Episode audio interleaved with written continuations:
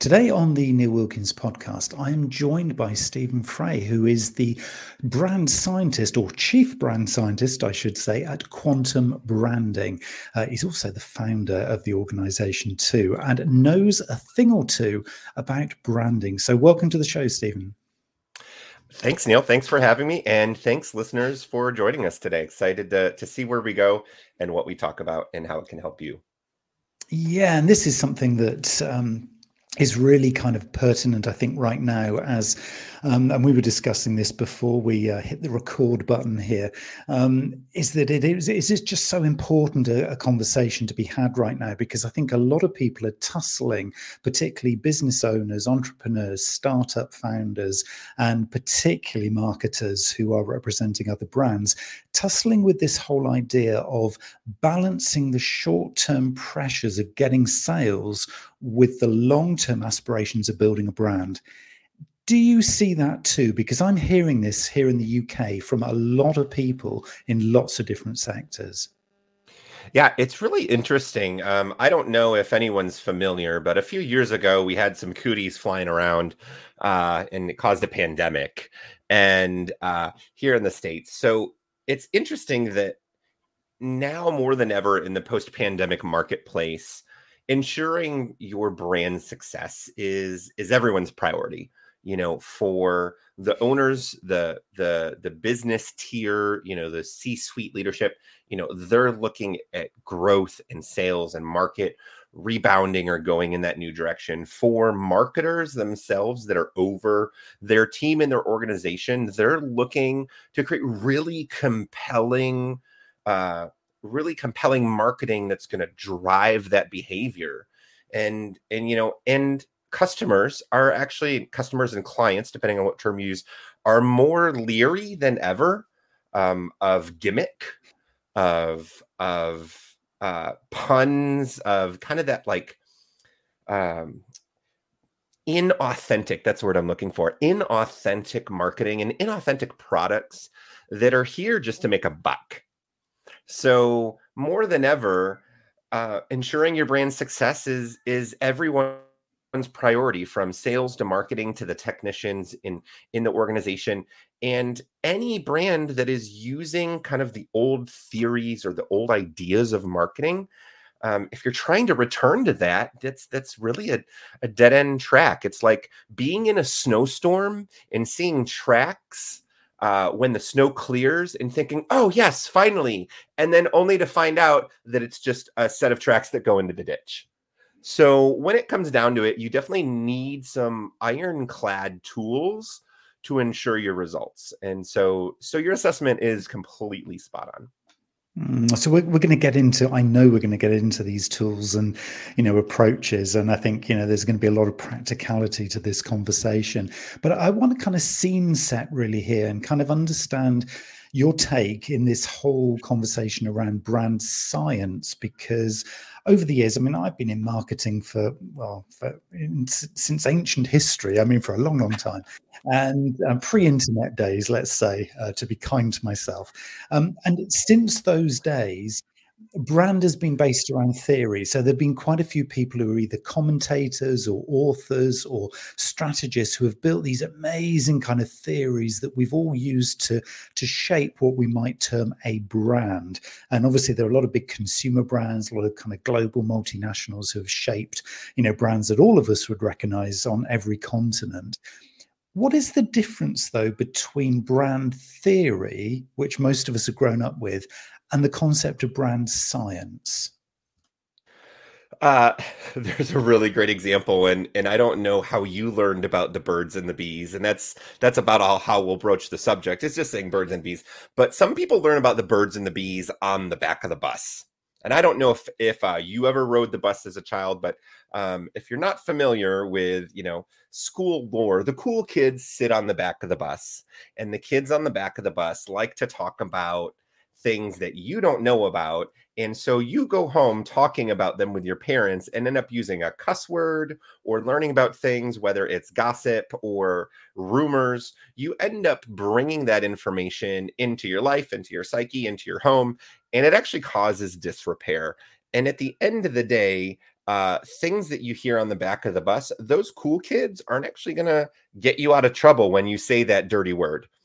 And similarly, that's kind of how marketing uh, leadership and brand leadership theories and information. There's a few people, they're cool. Like we enjoy them. Like I could spout them off, and some of them are are really great. Some of them are really intelligent. Sometimes there's a nerdy cool kid on the bus. And in fact, in marketing, there's a lot of us that are.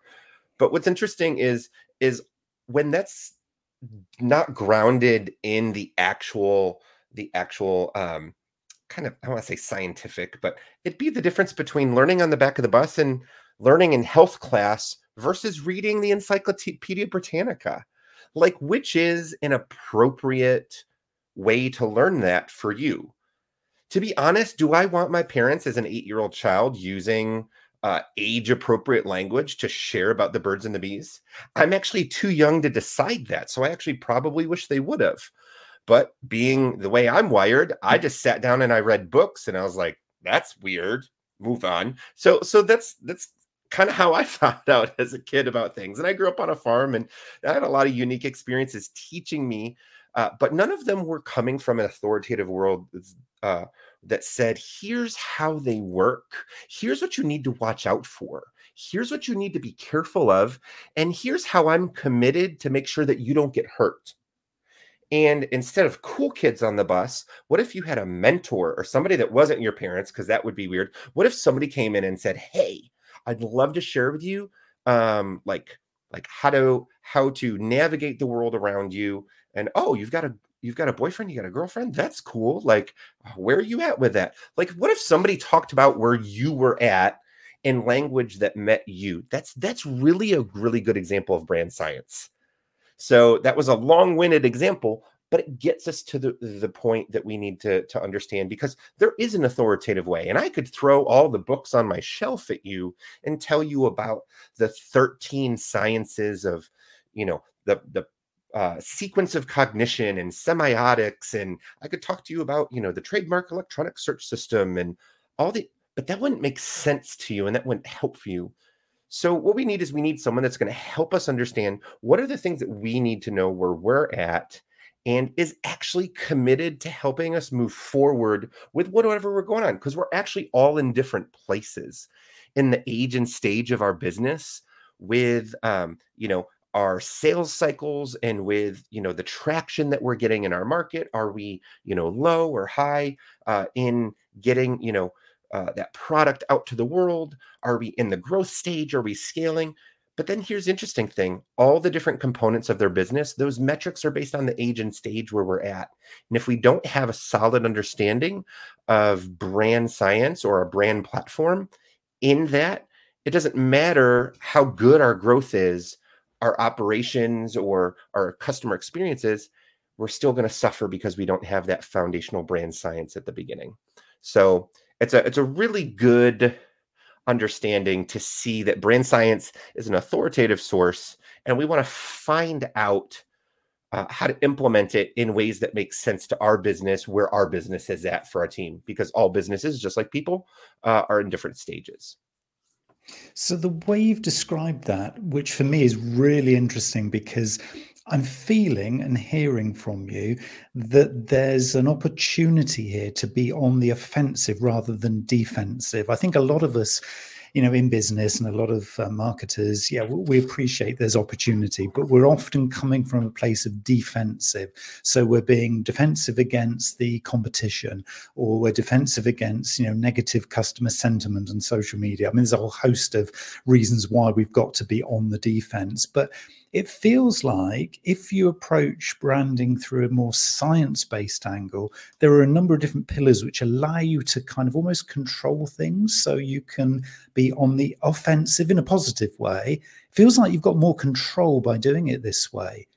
Is, is that kind of what I'm picking up. Think about it. Yeah, that's a great example. Um, one of the things I love doing is using examples that help um, just kind of makes sense to draw really complicated concepts and i try to not use metaphors that are too complicated but ones ones we can all understand and it's it's really almost like uh, i didn't know how to play football. I no, they, the gym teacher just threw the PE teacher just threw the ball at his kids and he just said go. And it wasn't until I saw like I was my roommate was playing a video game and I was like, wait a second, uh, this little light's moving on the screen, uh, and it's changing from like green to yellow, you know, and, and then orange and the red. And it's like, wait, you get four chances to move it 10 yards, and if not, you kick it. And he's like, Yeah.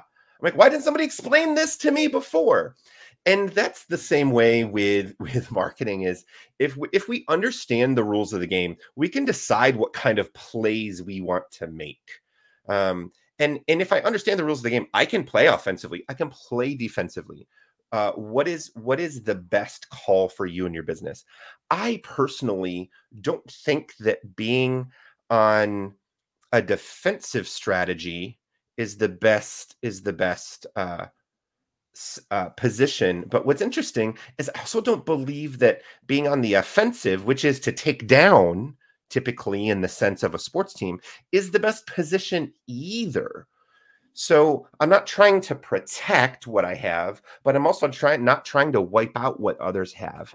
And so this is really best illustrated when you think of, you know, sports or competitions or working out uh, is probably the best metaphor here. When you're working out, what could you used to bench before, and what do you want to bench now? Because at the end of the day, everybody at the gym is on their own thing. I don't need to compare externally. And so this is really where where kind of the mindfulness aspect of brand science comes in and is is really integrated. I mean, you know, working with clients like Mars Pet Care, Target, Walmart, Michaels, and Cracker Barrel, and some of these brands, you know, I've helped them walk through and understand how to apply brand science to their organization. But none of those conversations have ever been to wipe out the competition or advance in the market. Um, they've been, how do we do what we do better? How do we do what we do best? You know, Harley Davidson isn't out there trying to be the number one motorcycle company. Harley Davidson is out there trying to be the number one American motor um, motorcycle company for men and women 35 to 55 who want a, uh, a sense of self expression and freedom during a time when that's most valuable to them. That's a conceptual brand authority. And I think that's actually the first major shift that we need to take. Um, that where brand science kind of roots us in. How do we approach this? This really has to do with mindset um, if you're familiar with you know the terms abundance versus scarcity mindset those principles of of of health and wellness and mindset really also apply to our businesses now i'm not advocating that businesses are people but businesses are run by people so they are expressed and they come across so the actions that are expressed you know um, i'm sure you can think of an example of a business that made a decision that like was in the news and everyone disagreed with you're like ew that's gross we don't like what they did and everyone gets on you know social media and types like this real high up in the air. Space bar you know i don't know. Uh so they they, they say what they don't like about it and so we're familiar when businesses express themselves in ways that aren't aligned and so the first kind of principle, and it's not like I have a list of three or 10 or anything here, but I think that's a really big one is what is the big idea? Like Simon Sinek's golden circle. Why? What am I, why am I here? You know, for Mars Pet Care, they created a portfolio of brands several years ago, and they're like, this is the the market that we really want to we really want to um, create and, and serve and and we want to have the best products and we want to have doctors from cornell and come and and and and and be in charge of these and and we want to have science and and so even in creating a brand they said what what what is the world we want to create? Like so even if that doesn't exist yet you can still do that. If you have a brand that exists you can still do that um, you can sit and say what is the kind of world we want to create? But that first kind of big thing is that we are looking at ourselves in the mirror and using principles of brand science to help polish and to help advance and help build so people do business with us. Um, and that's really rooted in in what is the world we want to create? Because the world doesn't need more pet care. The world doesn't need more you know products. The world doesn't need what they need is people who are fully alive and expressing what they do in the world and here's the interesting thing brand science is a way for us to be more effective with marketing people uh, marketing and sharing our products or services or what we do with people or why we matter. So if what you do really matters, wouldn't you want to do that in the best way possible so you're not wasting your time so you can get back to what you love doing? So that's really a long winded way to come back around and be like, wow, it really isn't about the competition. Now, I'm not disclaiming, you know, uh, that your product needs to be viable and you need to do your competitive research and these other things. So we're not we're not ignoring those, but it's more of a both and conversation with a mindset from the beginning that really shifts the conversation. Mm, I love this. This, this to me is just it's music to my ears because I get a lot of people saying, "Oh yes, but competitor X is doing this. Something else is going on over there." Thank you, um, and thank you.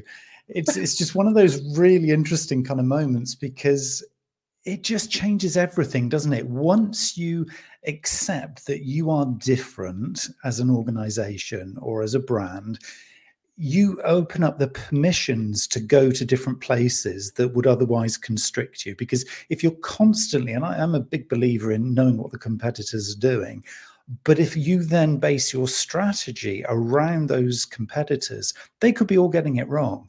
And so by creating almost creating your own marketplace here, which I think Staeven is what you're saying, is that you know you're creating a, a new sector, a new market, a new style of doing business based around your your higher purpose, your higher reason for being in business. It feels so um, I don't know, fueling. It just feels so engaging. It just feels so motivating. Rather than being a me too in a sector you're creating something brand new with this this kind of approach aren't you? And it is just mindset isn't it? Because anybody could do this couldn't they? Staeven you're on mute by the way so obviously there's some tactical things that we need to shift um to you know so obviously it starts with our mindset how we look at the world so we've talked about shifting from the the unproven theories of the kids in the back of the bus. And now we're not looking at the other kids and saying who's cool and who's not. We're looking at ourselves and saying, how can I do best with the equipment that I have or the equipment that I want to create for my brand? Uh, but what's also different is how we approach uh, marketing in, in, in of itself. I define marketing in a very functional view. Marketing is any activity, any activity that is meant to advance or maintain mental availability and advance trade. So the whole goal is any activity, so whether it's PR, whether it's social media, any activity doesn't matter. Whether it's me handing you a business card at a meeting, me putting my handle, my social media handle at the bottom of the screen, which I did not do, you know, any of those things. Good job, Staeven. Any of those things is meant to make people do or interact with you is basically just a very baseline principle. And marketing itself is meant to advance your mental uh, availability of that person, thing, or object. And so the goal is to facilitate trade. And there's a magic thing within marketing, and that's actually branding. And branding are, or branding is, whichever you want to use, they, them today. Uh, branding is uh, the collection of the mnemonic tools that we utilize. So your word, your shape, your color, your story assets, music, sound, shape. So, so like we're we're doing an episode on branding and brand science. We got to talk about brand identity a little bit. How does it tie in? Those distinctive assets that are unique to you only, um, specifically to you, the ones that are unique to you are what people remember and why why do they why do they remember that because uh, if, if, if people like reading there's daniel kahneman's book thinking slow and fast. Um, and he talks about system one and two. Basically 95% of the time our brain it's not left brain right brain it's systems it's like operating systems. Most of the time we are on autopilot. Our brain is collecting information it's like, hold on, Neil. Um, I'll, I'll, I'll call you back. I'm I'm driving on my way to work, or, or I'll hold on. Let me turn on the radio. You can drive, talk on the phone, and listen to the radio, and have passengers in the car, and still function as as a human. That's incredible. Your brain is is taking record of everything that's happening, including the billboards and the things that you pass. So at the end of the day, we're operating with an understanding that people are on autopilot And if they're on autopilot, how does that affect our marketing? And at the end of the day, people only remember highly distinctive things in their respective categories. Uh, so, this is why uh, color theory is actually complete bunk. Uh, yellow does not mean happy, yellow means stained teeth. So, if you go to the toothpaste aisle, you're going to see colors and norms and things and, and brands that are near knockoffs in the toothpaste aisle. Same thing with Oreos versus Hydrox versus your local economy grocery store brand. So they're going to use some similar traits, and it's going to be a blue box, a blue tray, maybe the sticky thing on the top. It's going to be a sandwich cookie, but only the one that is Oreo is going to say Oreo and then Nabisco and have the shape. So that's how you know that that's the brand that you want.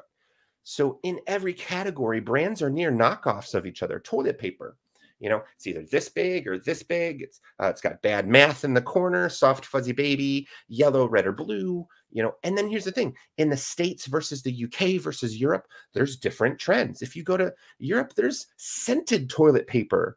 You know, like there's different things that people are like, "Wow, this is amazing. Why don't we have that?" So what's interesting is if everyone's on autopilot, it changes our messaging, and no longer are we trying to to teach them?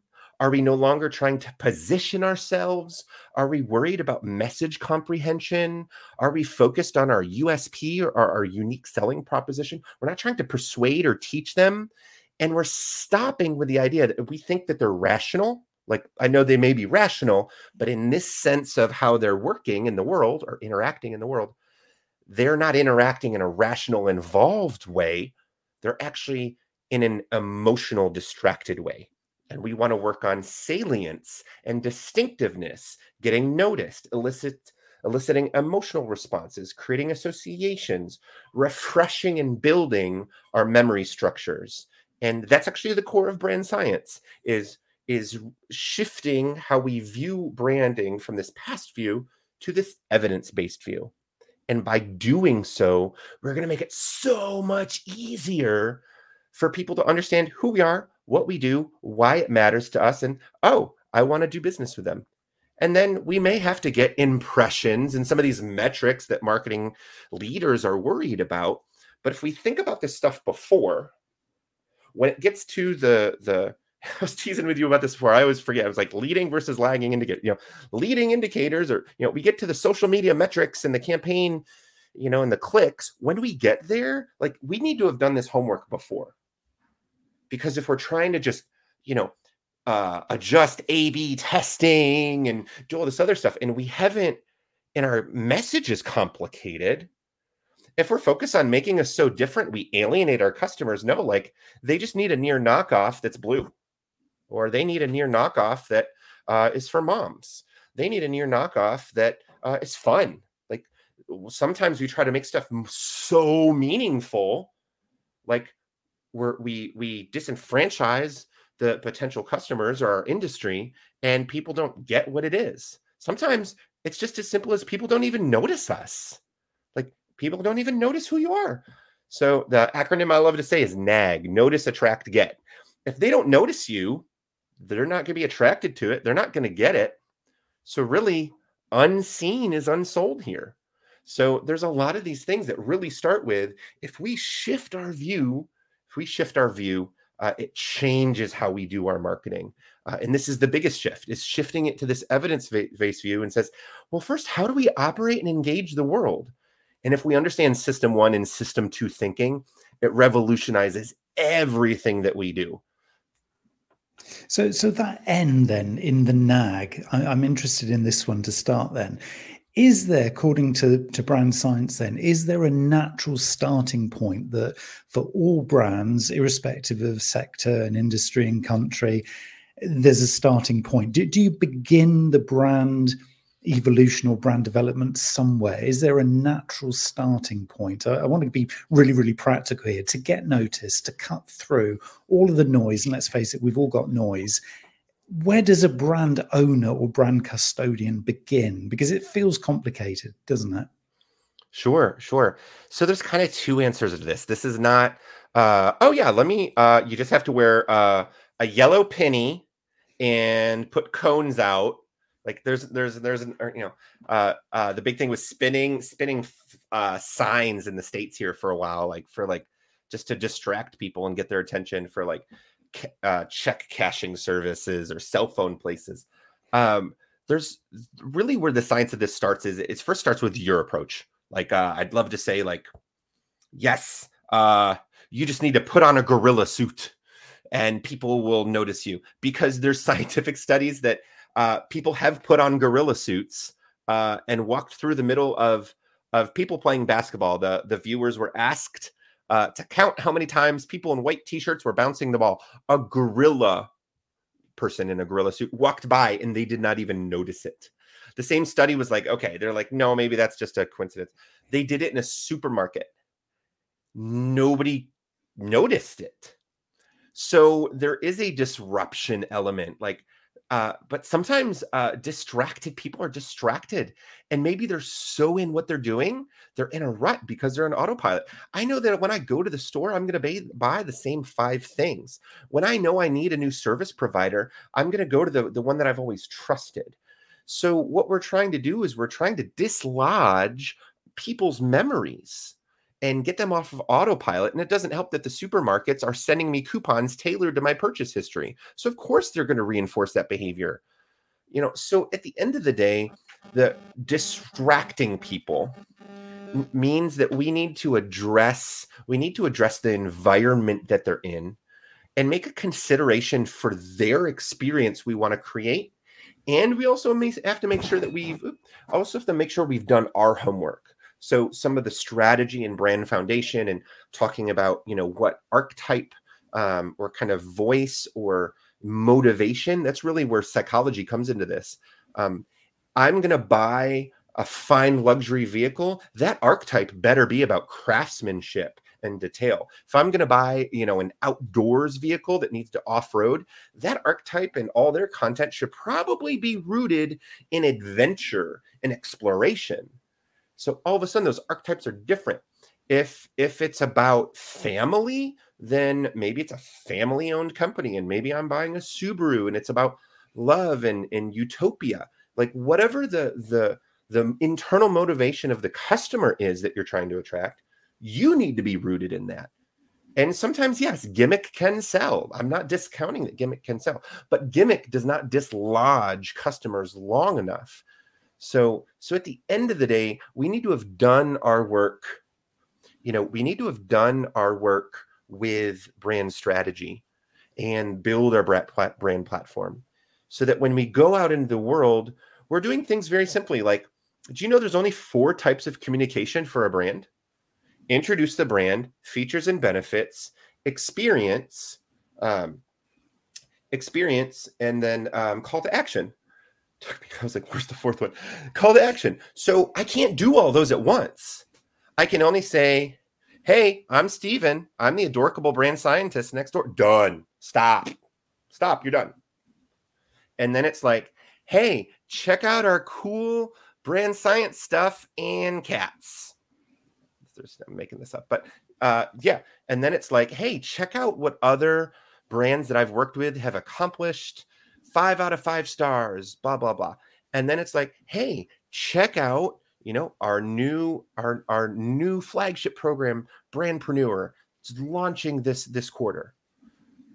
I can only do one of those at a time. So if my campaign is rooted in just what are we doing? We're trying to get in front of people, create those associations. Oh, Staeven, orange, cats, quantum. Oh, science, branding we're, we're basically creating this web of color assets, word assets, taglines, fonts, graphic style, components, photography, like brand identity. But then, oh, whoa, there's Staeven, Staeven as well. So he's a human asset, whether that's a spokesperson or celebrity or uh, character. so we're building those associations. So the more they're exposed to it, we're actually building what we call nodes, little clusters little clusters of memories. The more memories we have, the easier it is for our brain to access. I mean, here's a question. If you want to get to work fast or the place you want to go fast, would you rather drive on a slow, bumpy road Would you rather drive on an open four lane highway and it's just you? Clearly, the latter. Clear, clear, right? Same thing with your brain. Your brain isn't dumb. It wants to conserve energy and get there fast. So, any of the existing pathways that it's created, it's going to use. And so this has applications into internal health, mental, you know, mental health. This happens to to be with if I'm if I'm going through a hard time and I've been in that hard time long enough, my brain is going to be like, yeah, I'm I've been using this highway a lot. Like so it's going to be really hard. And, and so we have lots of practices, uh, whether that's somatic or that's plant medicine or, you know, pharmaceutical or therapy what would help people like, yeah, we need to rewire our brain and, and, and get it, restore it to a better place. So neuroplasticity has so much application in all these other things and marketing. So if you're thinking that, you know, oh, the competition is out to get me, and you're thinking negative thinking, all of a sudden you're rooting that negative thinking or that competitive worldview into your marketing without even knowing it. And I would even advocate that um, when someone's mom makes dinner and she puts love in it, tastes so much better. Don't know why. Can't explain this. Uh, someone throws a pizza at you and like, here's your food. Go to your room there's not love in that like maybe the people that but that that energy that's actually the same thing i believe wholeheartedly that the science that that that's the same thing when we create marketing that is not rooted in in good intention and motivation to share what we do. It's not it's it can be we can have gimmicky marketing and it'll sell but where are those brands today?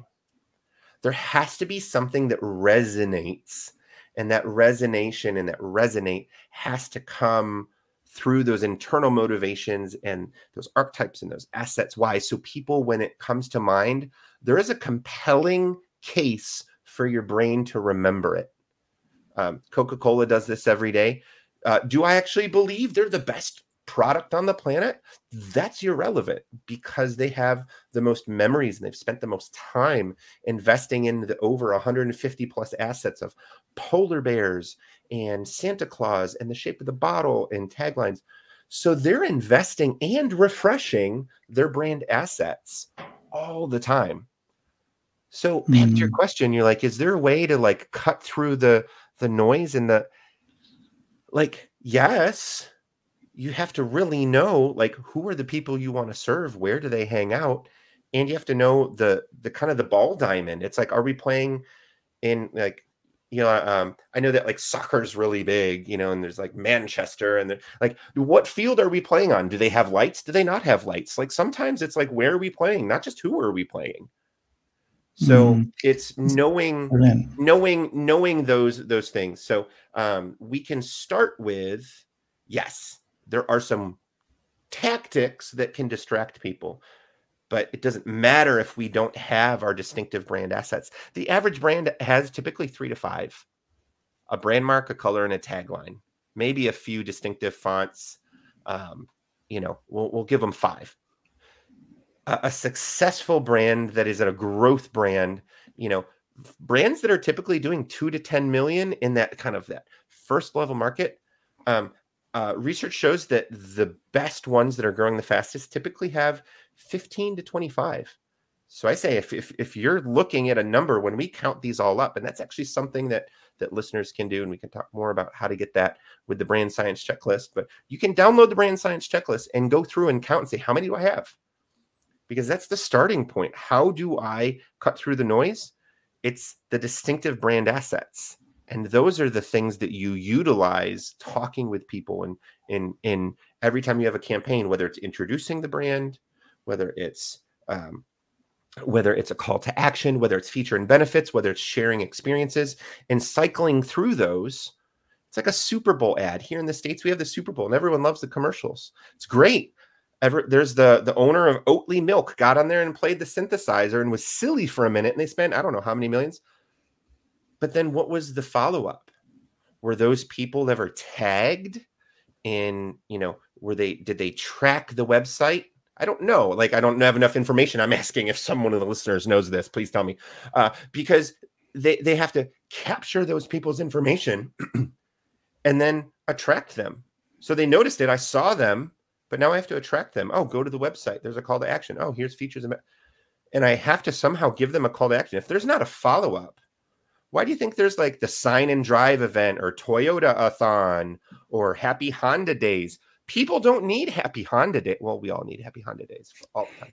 But but if there's not an event, people aren't going to buy. So this prompts us. What are they doing that we don't know? They're actually creating just a reason, ancillary, no reason whatsoever. So all the big brands, they're using this same science every day. And we think, oh, I'm too small to use it. And that's not true.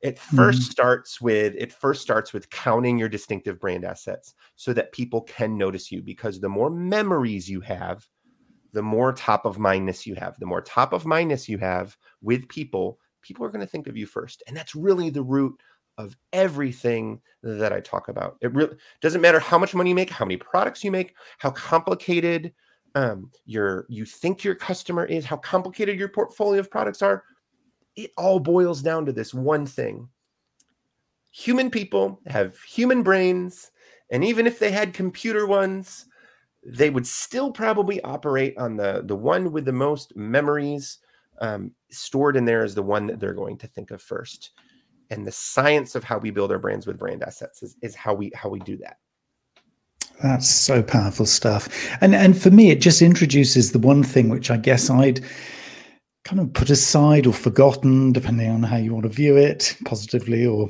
um, maybe you should have been paying more attention. But is this kind of human element? Because how much is a, is a human? Um, let's call them the face of the business for want of a better description. But how how important is that in your um, brand science checklist? Having having somebody there who's an identifiable human as part of the brand kind of presence to get that hook in.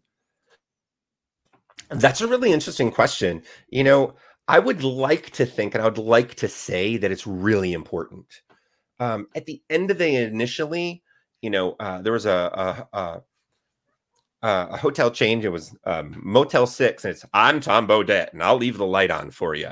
And there would be a little song. It would be on the radio. Dun dun dun dun dun dun. dun. You know, we could all hear it if you're familiar with it. And I've never seen Tom Bodett, but I know his vocal style. I know his name. That's a word. I know that music that they would play, and I know the term Motel Six. And in less than 15 to 30 seconds, when those commercials were on the air back in the day. That was just four, four for the Michelin man. He's a made up man. Um, he's a made up little kind of looks like Pillsbury Doughboy uh, who let himself go and he's healthy and happy and we love him. Uh, Michelin man, th- that's another spokesperson. So uh, being a person, yes, that's one element in the distinctive brand asset palette. Now, here's what's interesting how active is that person? So it's not who you know, it's who knows you. So when folks like very no um, notable or folks notoriety notoriety is a bad word folks. Go google it. Um, i love when people say it. They're like oh, i'm getting so much notoriety. I'm like no google that word. That's not what it means.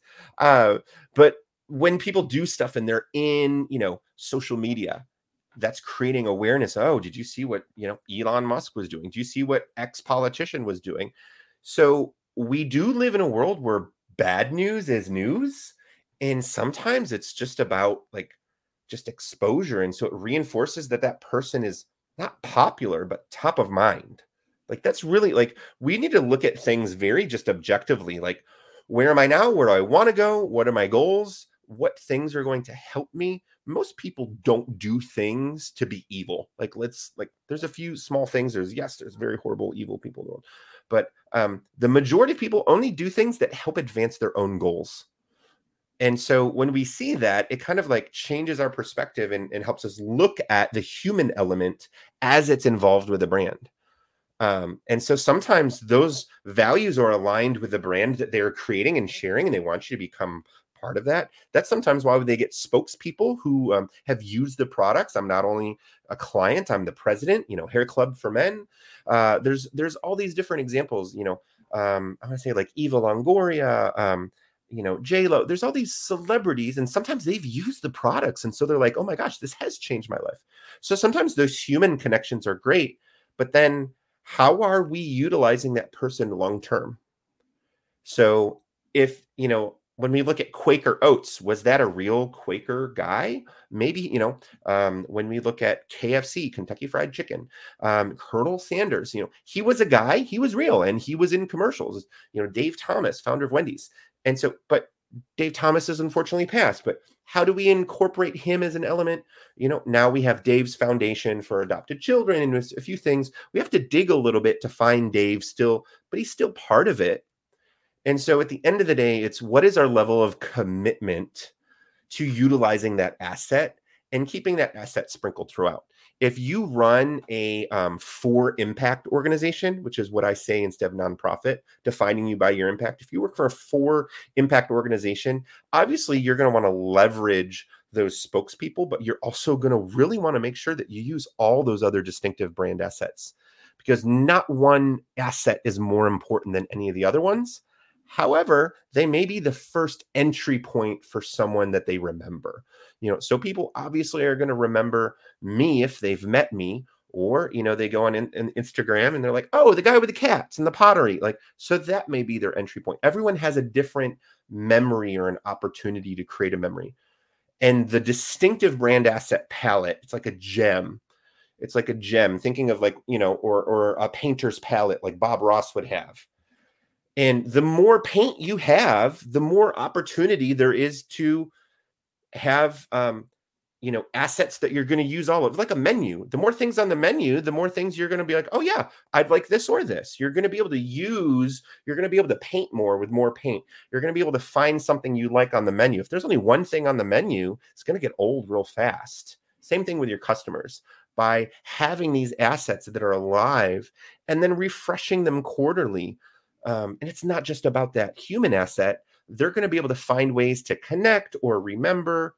And that's going to be their entry point, And then you're going to be able to nurture that entry point. So great question. You know, how important is the spokesperson? Important, but no more important like than one tire is on with the other four tires on a car, or one spark plug is from, you know, five other spark plugs in a, in a V6 engine. You know, so it really has to do with what is the whole what is the whole system, the whole ecosystem, and how does it play a part? For me, that is it's such a profound difference to the way I've been viewing kind of the use of humans actually within marketing and branding. I think Staeven, the the way that you've just described that is has changed everything for me. I think just in terms of the way that I'm going to now view humans as a collection of assets that can then blend with other assets within the brand. I absolutely love that. Seriously, I think that is that is so different to the way I viewed them. I, I, kind of viewed having a spokesperson or a face of the organization as being this almost this thing to put on a pedestal. But the way you've kind of brought that down to earth and said, yeah, it's fine, it's good, but it is just another asset that you have to then blend in with the mix. I think is is so, so, so practical and so useful here's a really interesting um, if people are familiar with psychology most people are familiar with freud and freud would say ah this horrible thing happened to you and it has a sexual connotation. I'm sorry. Well one of his contemporaries was alfred adler and adler said that we are all comrades moving forward and nobody is superior or inferior. And he said sometimes there's um, uh, mental instance instances mentally health wise where they may make a superiority or an inferiority complex because they want to feel camaraderie with other humans. And so by doing that they say well i'm different. I had this horrible thing or i'm amazing. I have this amazing thing. And what happens is we distance ourselves. We distance ourselves from people that are like that be like ah i can't relate to that. Uh, so, this idea that we are all the same in moving forward, this is really interesting. So, when we elevate an asset and say it's more important, it's almost that same principle. It alienates all the other assets. And it doesn't give us very much room to grow because that asset has to perform, that asset has to be the best. But what if we just said, like, hey, I'm, it's like cross country cross country, if anyone's familiar with cross country, like, yeah, there is like a finish line, uh, but there's like all these trails and you're running through the country across the country. I think that's why they named it that. I'm not sure. And and I may like run next to like this person and then they may like take off for a little bit. I may run the whole way next to a group of people. I may run by myself. and that is a really great metaphor for us in our businesses we may be do we may do competition with a few set of people and then we may move to a different phase of our course in the life of our lives and our business and so no one is inferior or superior and neither is the pennies or the shoes that I wear more important than any other element. I may mo- use those to move myself forward. And then after a time, I may retire these sneakers because these sneakers are worn out. Um, I may get a similar pair. They may come out with a better pair of sneakers that still have the same qualities of the ones I love, and they may just be better. And so we see that same thing with with brands. They may refresh their packaging and they evolve the brand enough to use those distinctive brand assets. We may now not use the Michelin man as much, but we know who he is. You know, before he may have been the main focus. Back when technology was print and long form editorial, stories of husbands and wives and cooking and kind of some of these older narratives, those don't work anymore. Now we have independent, financially capable single moms and dads and humans, you know, some with just fur babies, some with real babies, some with no babies. Like the, the narrative is so different as it should be because it evolved to accurately represent the people that it's working with. So no longer are the narratives about the corporations telling people what to believe. They're more a more human element. So this human element exists because we exist and we do business with people. And and I'll land the plane on this sentence with this one. Uh, I believe that people are the most important. Ideas are the most powerful, and brands connect the two. And if you can root your brand in an idea, if you can root your brand in a goal, even if it's a very simple goal, doesn't have to be the world's biggest revolutionary idea. But if you can root it in an idea that everything can be sewn through with a golden thread, or mine would be an orange thread because I love orange and it's the brand color because um, it's distinctive in my space. Uh, but whatever your color thread is, or whatever your Kool Aid is, or whatever your snacks are, like whatever, it's it's all throughout your brand. The goal is to connect all those elements together um, and not one of one of them is any more important than the other. And I think so. I bring in that Adlerian point to say your assets, not one is more important than the other. Because why? These principles of psychology and self and human are also really great principles for business and how we approach marketing. And they will give us the most beneficial, healthful, and successful longevity wise you know, longevity wise business. Do you want sound business practic- practices? Uh, you wouldn't like let someone who is not qualified manage your money. Why would you let someone who doesn't understand and is not qualified manage your team?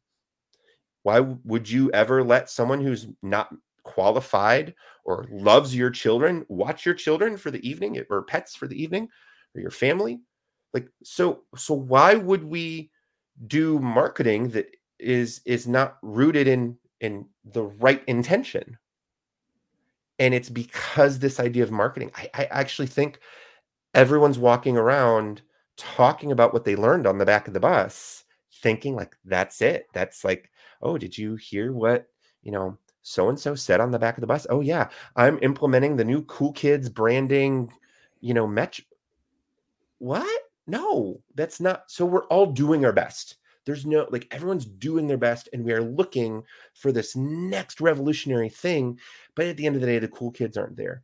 So what brand science does is it gives us a very evidence-based view grounded in a very human experience. This is all senses. This is do you know that like you can taste apples and it may taste like oranges to me or cilantro tastes like soap to you like they're called senses because we don't know what it is. I love this point. We're trying to sense make in the world. And so we're making memories out of colors and words and stories and music and sounds and saying, what does this mean to me? And that's the whole journey of branding is trying to capture the human spirit experience and create the same human experience for everyone to help share what you do with other humans and and invite them to do business with you. and it is as simple and it sounds that. totally not like science. Like but it does. And this it's is the most woo woo approach i've ever heard. And it's like wait but it's there's 13 forms of science? Yes there's thir- there and counting. Yes okay step by step step by step. Staeven i want to put people in your direction. So that you've been mentioning the checklist the brand science checklist. I know you have various ways and places that people can connect with you. We will put all those uh, links into the description but is there a, is there a starting place? Is there a, a place absolutely. you'd like as your call to action? Abs- absolutely. So the, the easiest one is click the link tree below I don't know what path you're on. You may want to be like, oh my gosh, Staeven, you're the coolest guy. Let's talk and hang out. I have so many questions. Awesome. Shoot me an email. You may be interested. What is brand science? I don't know enough yet. I need to do a little bit. Cool. Click on the link tree. You can watch my award winning 10 minute ish talk. Um, you want to learn more and possibly learn how to integrate this into your organization. Cool. Click on the link tree. And I've got a program called um, Brandpreneur. Um, it's a 10 week program where I help purpose driven brand leaders create actionable plans that propel you towards industry authority using brand science. And here's the cool thing we're not overhauling what you are doing. We're not saying, here's a new way that you need to just no what we're doing is saying like hey that's great like you're you're you're working out you're like what if we just tilted our oh what if we tilted our hands like oh, oh what no what if we held it like so you're getting you're getting actionable advice. You're learning what are the metrics to look at and have that mindset and that approach. And it's easily integrated into all the actions and things that you're doing right now. So click on the link tree. Um, you can read more, you can watch the video, um, or you can join us in the Brandpreneur cohort and, and learn um, how to how to propel your organization into growth and success faster. Because at the end of the day, that's really what it's about. I only have what is it? There's there's a book out there. It's like four thousand weeks, or you know, like we only have a limited amount of time here. How do we make the work we do count? How do we make the actions with other people count? And how do we make our marketing most effective well, it's not just about being effective, it's about effectively communicating the right thing to the right people and why. So if you're interested in that, click on the link. I'd love to hear from you. Um, and and as always, I'm an open book. You know, there's no uh, if if it's not a good fit for you, I'm not gonna I'm gonna tell you. So so there's no pressure. There's never any pressure. Um, my goal is to uh, um, educate and equip people with stuff that uh, will help them live more em- empowered lives in the organization that they're advancing uh, in the work they do with marketing. Staeven Frey, thank you very much. Oh, thank you, Neil. And thank you, uh, listeners, for joining us today. It's been a pleasure uh, being here with you as well.